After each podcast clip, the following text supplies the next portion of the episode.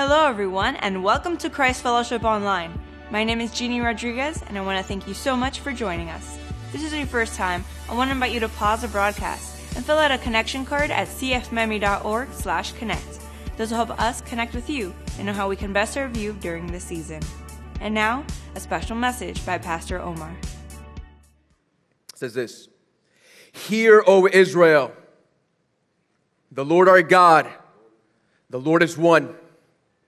So love the Lord your God with all of your heart and with all of your soul and with all of your strength. These commandments that I give you today are to be on your what? On your hearts. So impress them on who? On your children. That is the word of the Lord. You can go and take a seat, everyone, at all campuses. Let me start off today by sharing some big, big news about our family because you may recall that several months ago, uh, my wife and I announced that we were having our first child. And uh, yeah, and uh, I am happy to announce that on January 31st, she was born. Her name is Camila, and there she is. Oh man, we're so in love. She's so cute. There you go.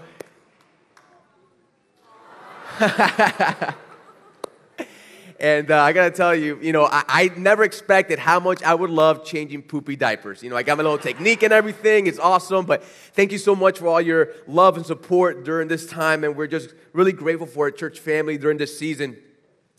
And I remember the first time that I was in the hospital when she was born, and I was just holding her in my little in my arms. She was so you know small and gentle. I just I just felt so imperfect right at that moment.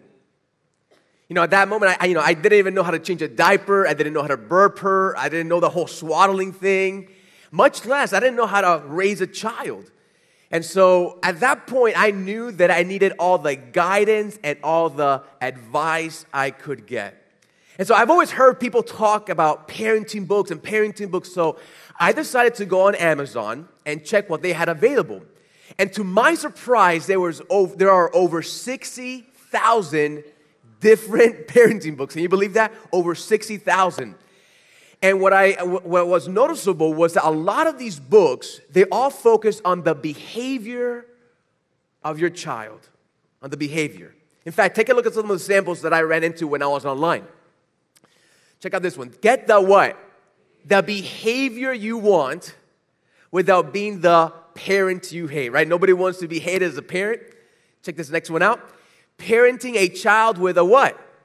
Behavior problem. And, and, and take a look. There's a second edition. I guess kids are getting worse day by day. We got to revise this thing, we got to figure things out. Another one is parenting with positive what? Behavior support, a practical guide to resolving your child's difficult behavior. I like this title. Just ignore it. Ignore that behavior. How selectively looking the other way can decrease behavioral problems and increase parental parenting satisfaction. And this last one I'm tempted to read with Camila lately. The tantrum survival guide. She's already throwing some little tantrums. And so these are just some samples of some of the books that you would find online. But what is evident is that all these authors are simply focusing on analyzing the behavior of children and the main, t- the main thrust, the main content of this book, of, the, of all these books, is giving you tactics on how to get your child to behave a certain way. Now, folks, let me just bring that over to our teaching for today.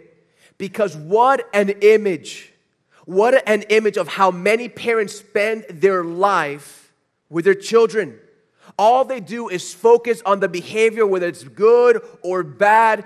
But here's what's the sad part about the whole situation so many of these parents, they seek out guidance and advice from all these human authors who get this, they are imperfect just like they are.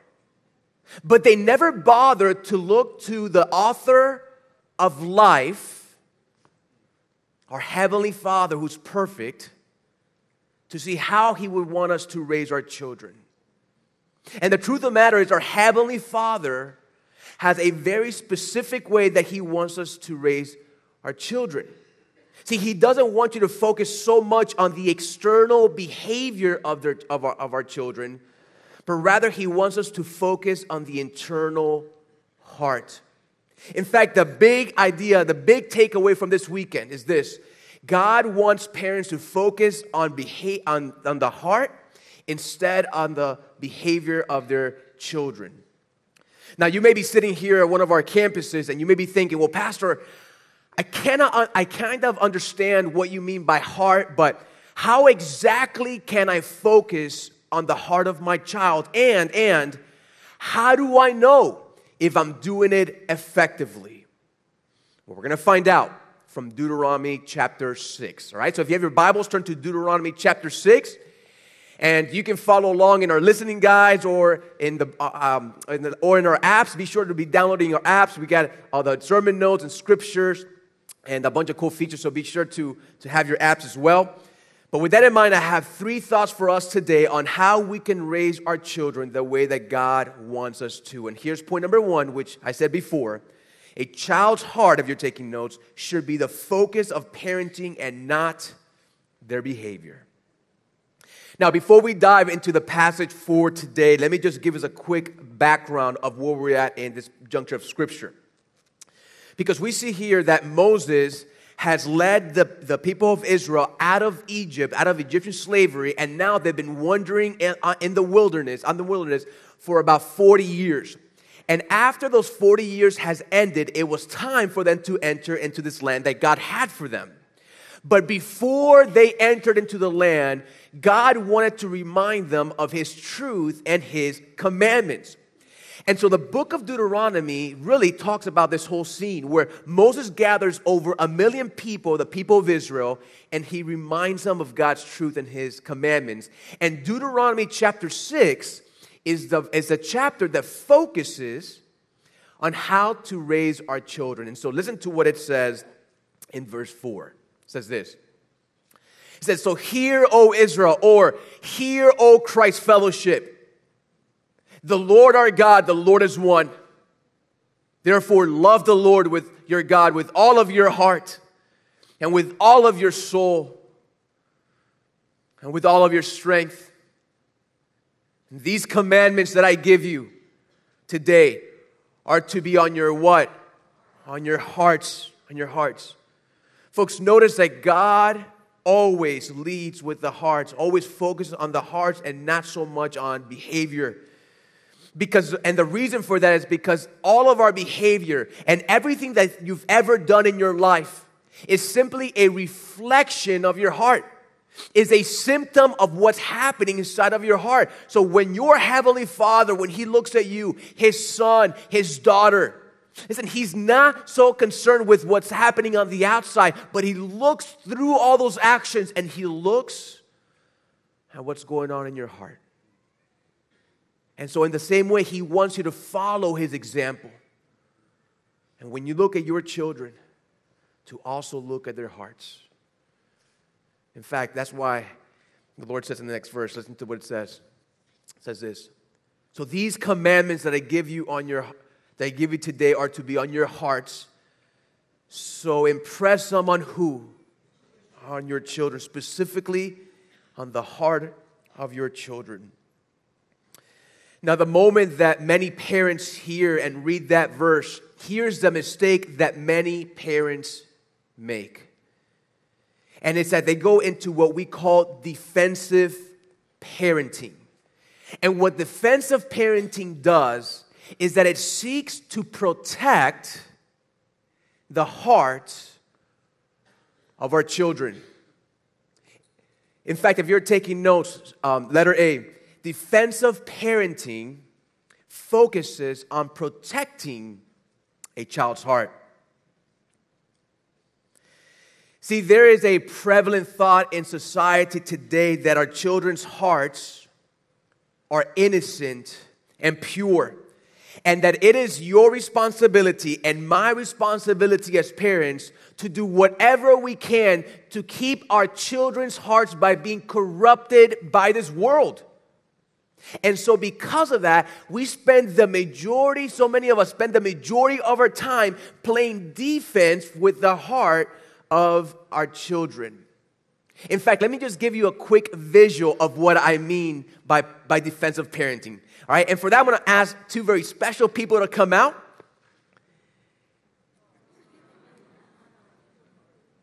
There we go, guys. Give it up for them. So they're so cute.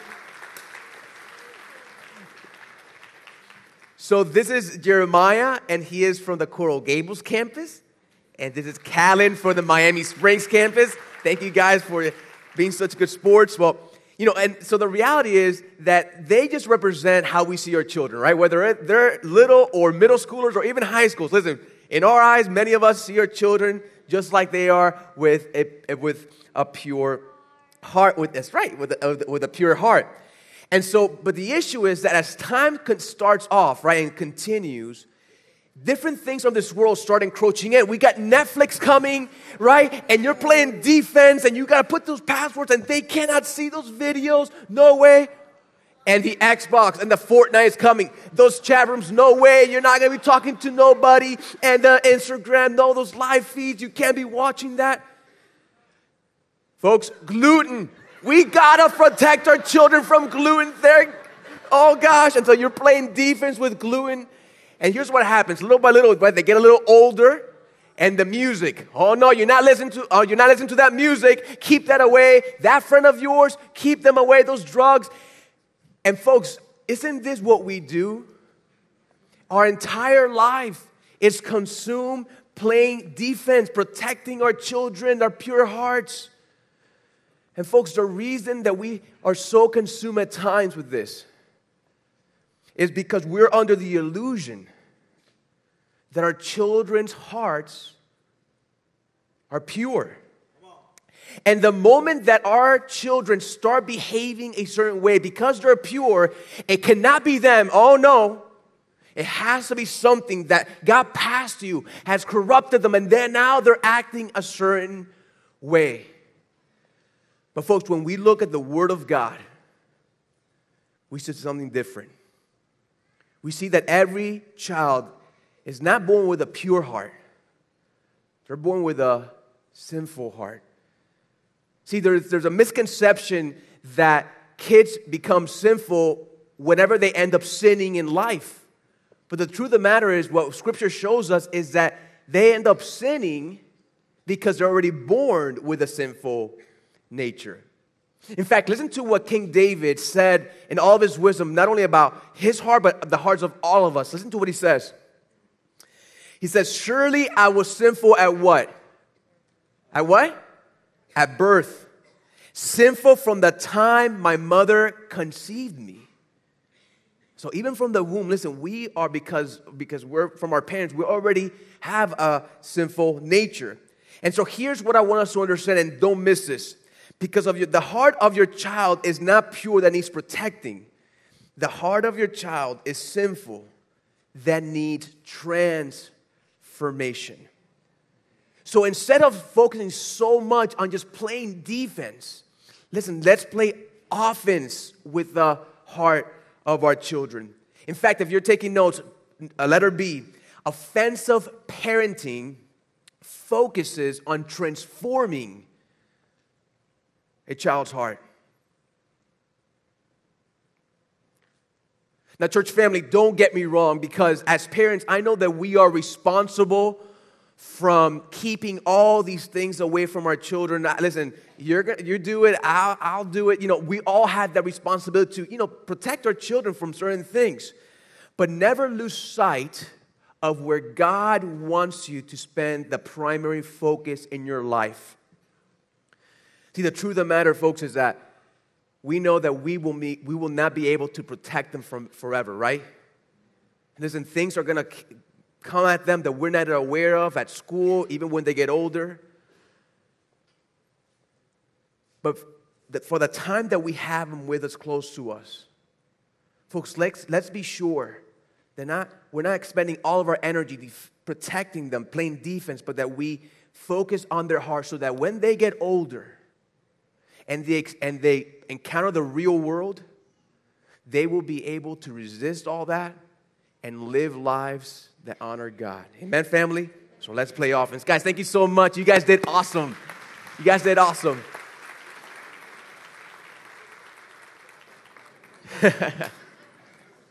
you know, one of the things that I, uh, after, after Camila was born, when we were in the hospital, and after they weighed her and cleaned her, they put her on, Ash- on Ashley, and we were just spending some time together. When the doctors and nurses left, you know the first thing that we did as a couple? We prayed over our child. The first moment we had in private with her, we put our hands over her and we first thanked the Lord for her life, but then we prayed for her salvation right there. Because even though she looks, she was beautiful and innocent, listen, we know the reality. And so our prayer was that one day she would grow up and recognize that she was a sinner, that she's a sinner just like all of us, and that she needs a Savior, and she would put her trust in Jesus Christ and that she would experience the life that God has for her and spend the rest of her life knowing her Savior and spend eternity with us. See, right from the outset, family, we knew we had to play offense with the heart of our child. See, the reason so many kids, when they get a little older, middle school or high school, or even in college, they, they walk away from the Lord or from church, really, is because too much time was spent shielding them from the things of this world, but not enough time focusing on transforming that child's heart. And so when they got exposed to the real world, guess what? Since their heart was never transformed, they just started giving in into the things of this life. And so I do not think it's a church problem. You know, I think there's a lot of debate that what's the church not doing that their kids are walking away. Listen, I really believe it's more of a parenting problem because parents are more concerned about playing defense with their child rather than playing offense with their heart. And so the big question is okay, so pastor, how do you play offense then? How do you play off how do you offensive parent? Well, if you're taking those big number 2, offensive parenting impresses the gospel. Impresses the gospel. In fact, let's go back to that verse. It says, These commandments that I give you today are to be on your hearts, right? We just looked at that. So, what's the next word? Impress them on your children. Now, folks, circle the word impress right there in your listening guides or in your Bible. Circle the word impress. Because the word impress in the original Hebrew, you know, the Bible was first written in Greek and Hebrew and then translated into different languages. Well, the word here for impress in the Hebrew is the word shanan. Shanan. Can we say shanan together? Shanan. And the word shanan simply means to sharpen. Amen. To sharpen. Now, this word shanan is used about nine times throughout the Old Testament, and it's always used of, to describe someone sharpening an arrow or sharpening a sword. But this is the only place that the word shanan is used to describe our child's heart our children. And so the imagery is that us as parents, we must shanan into the hearts, impress, pierce into the heart of our children the truth of God. And so the question then is okay, so how do you impress the gospel into your heart? Well, the first obvious step is that we have to be teaching our children God's truth. See, there has to be moments in our life, listen, that we intentionally, whether in formal settings or informal, that we teach them what God says, the truth of God. Unfortunately, I really believe in this area, many parents, if I could be honest, become a little lazy in this area because they delegate this responsibility either to church. Yeah, I'm going to take my kid to church so they learn about God. Or here's a big one lately I'm going to put my, my child in a Christian school so they can learn about God. But, folks, that is not the way that God designed it. God has entrusted you the primary responsibility of teaching your children about God.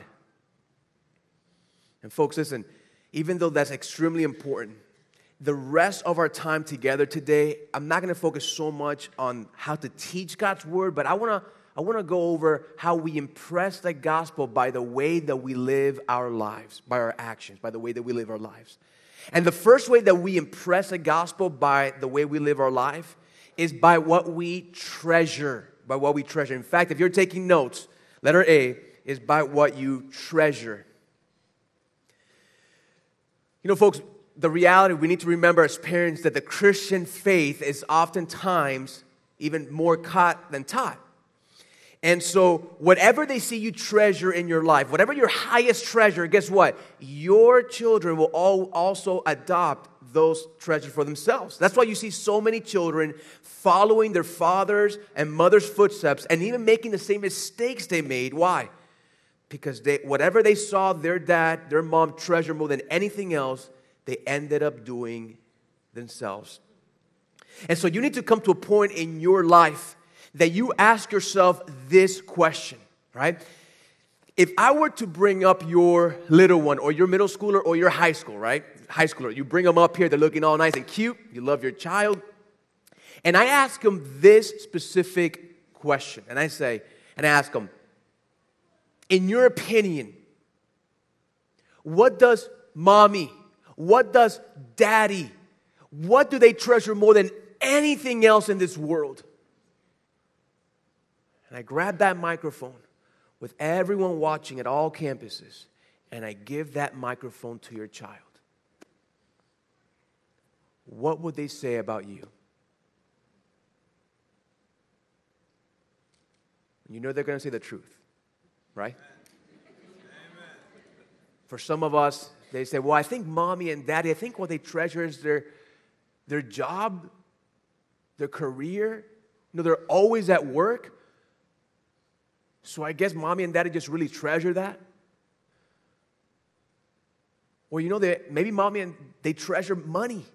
You know, they're always talking about money, fighting about money, always looking at bank accounts, and so it, they must treasure that above anything else.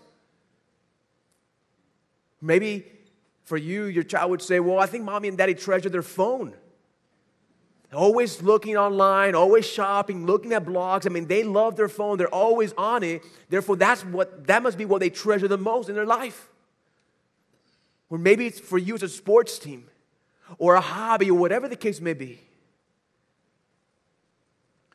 Now, some children, if you ask them that question, here's what they would say. They would say, Well, I think, I think mommy and daddy, well, I think they just treasure me. I think I'm their highest treasure. Can I tell you, it sounds good to hear as parents that, but can I remind us how harmful that is for our children? Listen, the worst thing that you can do as a parent is to give your child the impression that you are, they are your highest treasure.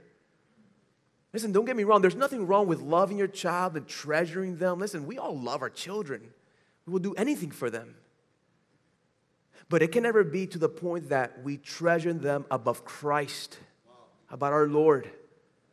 Because the moment, listen, the moment that they sense that we, that, that we treasure them more than anything else, including God Himself, they grow up to be self centered children who think that the world revolves around them, including God Himself.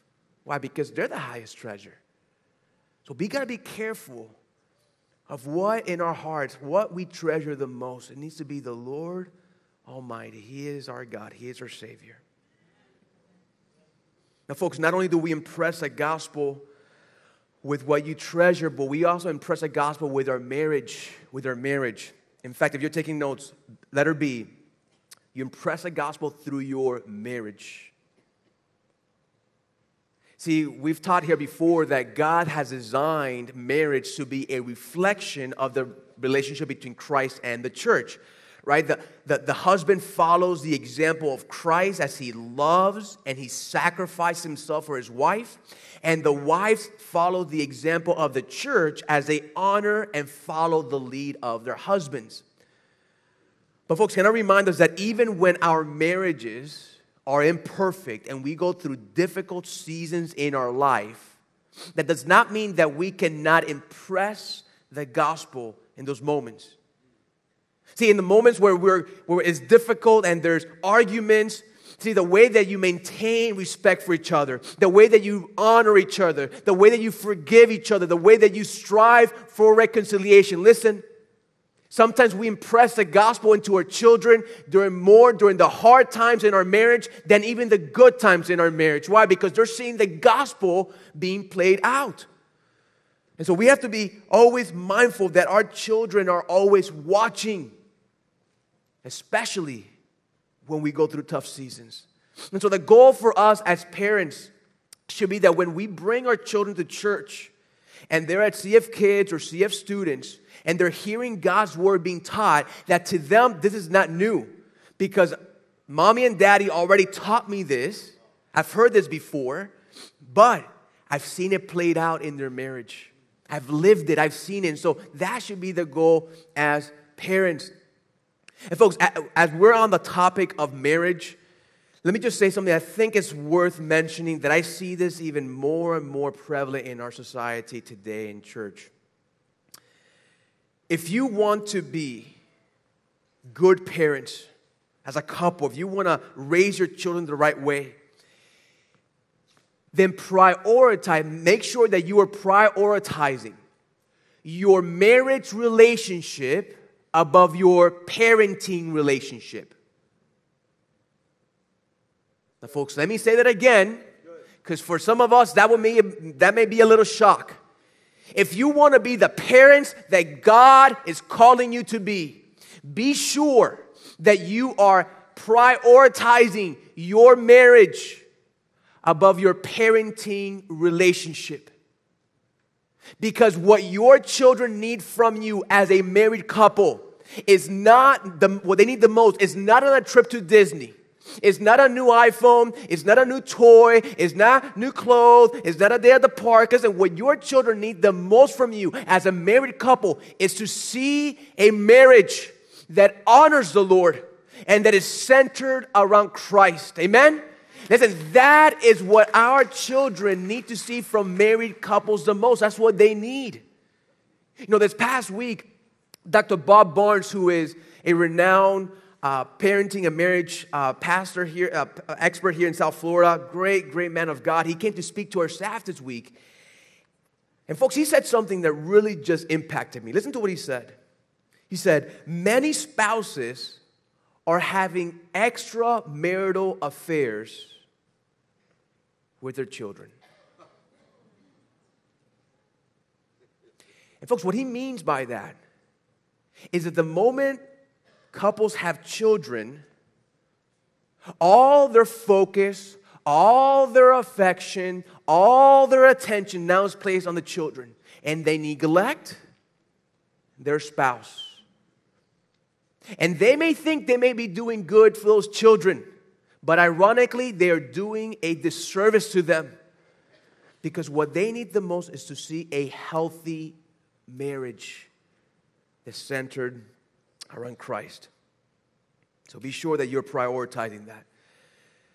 So, church, listen, not only do you impress the gospel by your, what you treasure, your marriage, but also by the way you serve. In fact, if you're taking notes, letter C is by the way that you serve. By the way that you serve. You know, the Lord tells us that He did not come to this world to be served, but to serve and give His life as a ransom for many. And so, a critical part of who we are as, a, as, as believers, as followers of Christ, is that we are to serve God and serve other people.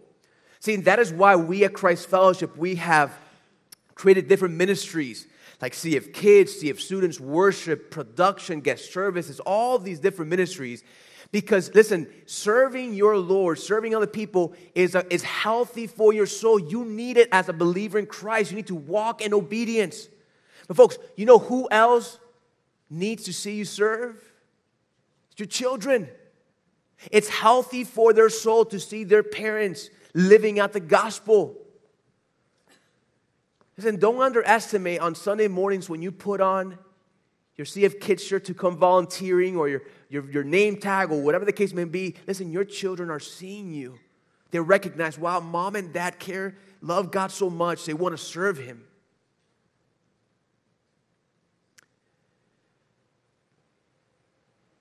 You know, growing up, I always remember that my mom was always involved at church. She was always willing to serve in any way possible. I remember seeing her, seeing her sing in the choir at times. And even to this day, even though she's wrestling through illnesses and different things, what's amazing is she always still serving the Lord faithfully every single weekend. And guest services. And during the week,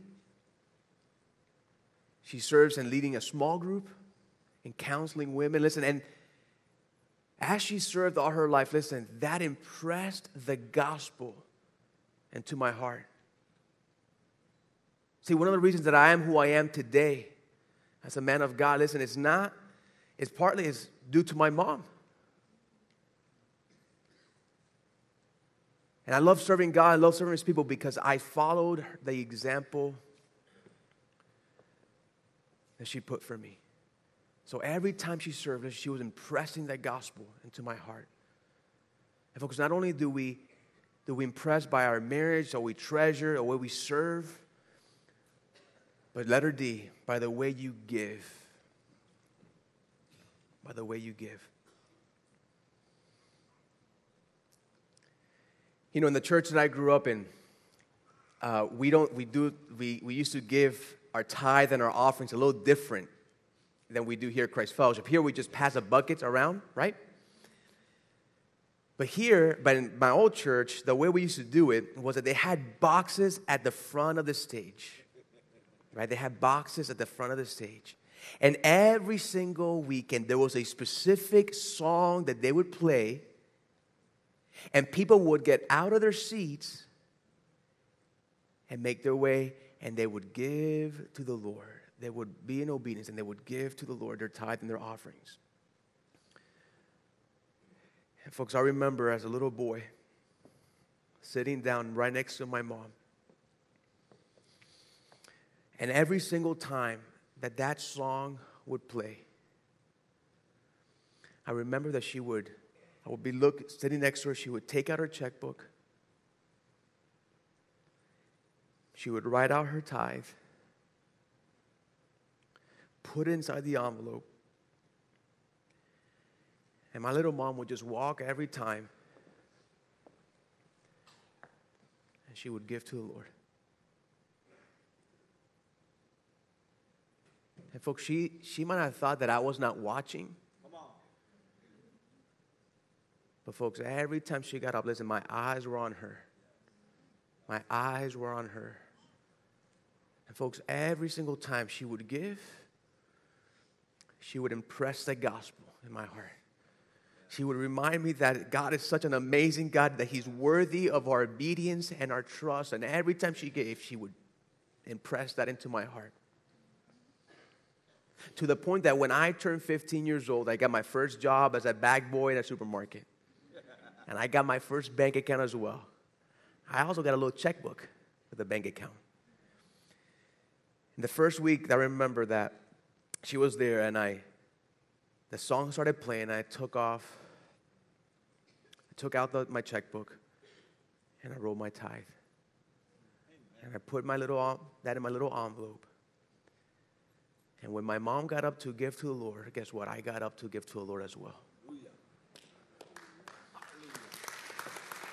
And I would, and I, and I gave. And So, folks, listen, never underestimate. I have never understood the, the power of my mama, how she impressed the gospel into my heart. In fact, in this service, she's sitting right, right there. I just want to give her.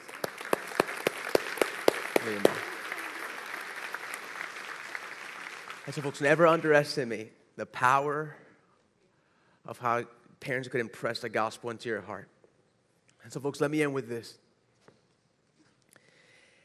the reality is that we can do all these things. We can live the right life. We can teach God's word. But that doesn't mean that your child's heart will be transformed by the gospel.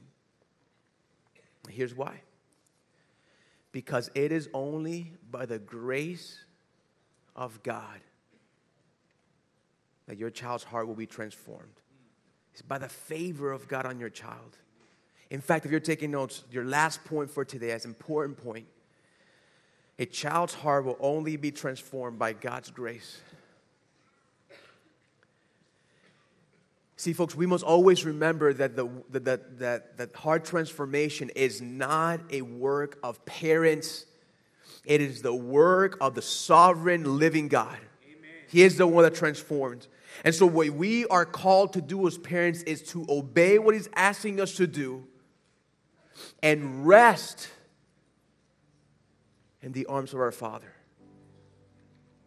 You know, oftentimes we love our children so much that we want to be the ones that write out the testimony of our children, right? They're going to come to know Christ at this juncture, and they're going to get baptized at this age, and they're going to grow up this way. But we forget that we don't write out the testimony of our children. The Lord Almighty, He is the one that's writing the testimony of every single person. And so, as parents, what we're called is to obey and to rest. Obey and rest. And to me, there's no better way of resting than by prayer, right? There's something that when you pray to your Heavenly Father, you just rest in His arms before Him. And so today I want to end our the series called Imperfect Together with a time of prayer for our children. And normally I would ask you to stay seated where you're at and pray right there. But today we're going to do something a little different, a little more different, which may take a little courage from you at all campuses. In a few moments, not right now, but in a few moments, I'm going to ask you to stand up. If you're a parent and you feel like I need to pray for my child, regardless of how old they are, I'm going to encourage you to a few moments to stand up at all campuses and make your way to the front of the stage. Get as close as you can. I know it gets a little crowded, but as close as you can. It's fine, doesn't matter. But wherever you end up, I want you to kneel before God.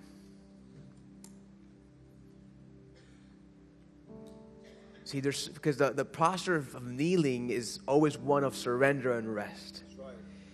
And there's something special that takes place when your physical posture matches your heart posture, that your prayers to the Lord are just so much more special. And think about it when was the last time you, as a parent or you, as a grandparent, got down on your knees and prayed for your children? Some of us maybe have never done it. Maybe it's been a couple months, a couple years, maybe never. But what a special moment to be able to come before our Heavenly Father and rest and ask that they would work in our children's heart. And so, you, as you come up, listen, I want you to pray for two things. Thank the Lord for your child. He always wants us to come in thanksgiving. And then pray for the heart. Pray for what you know is going on in their child's heart or your grandchild. It doesn't matter.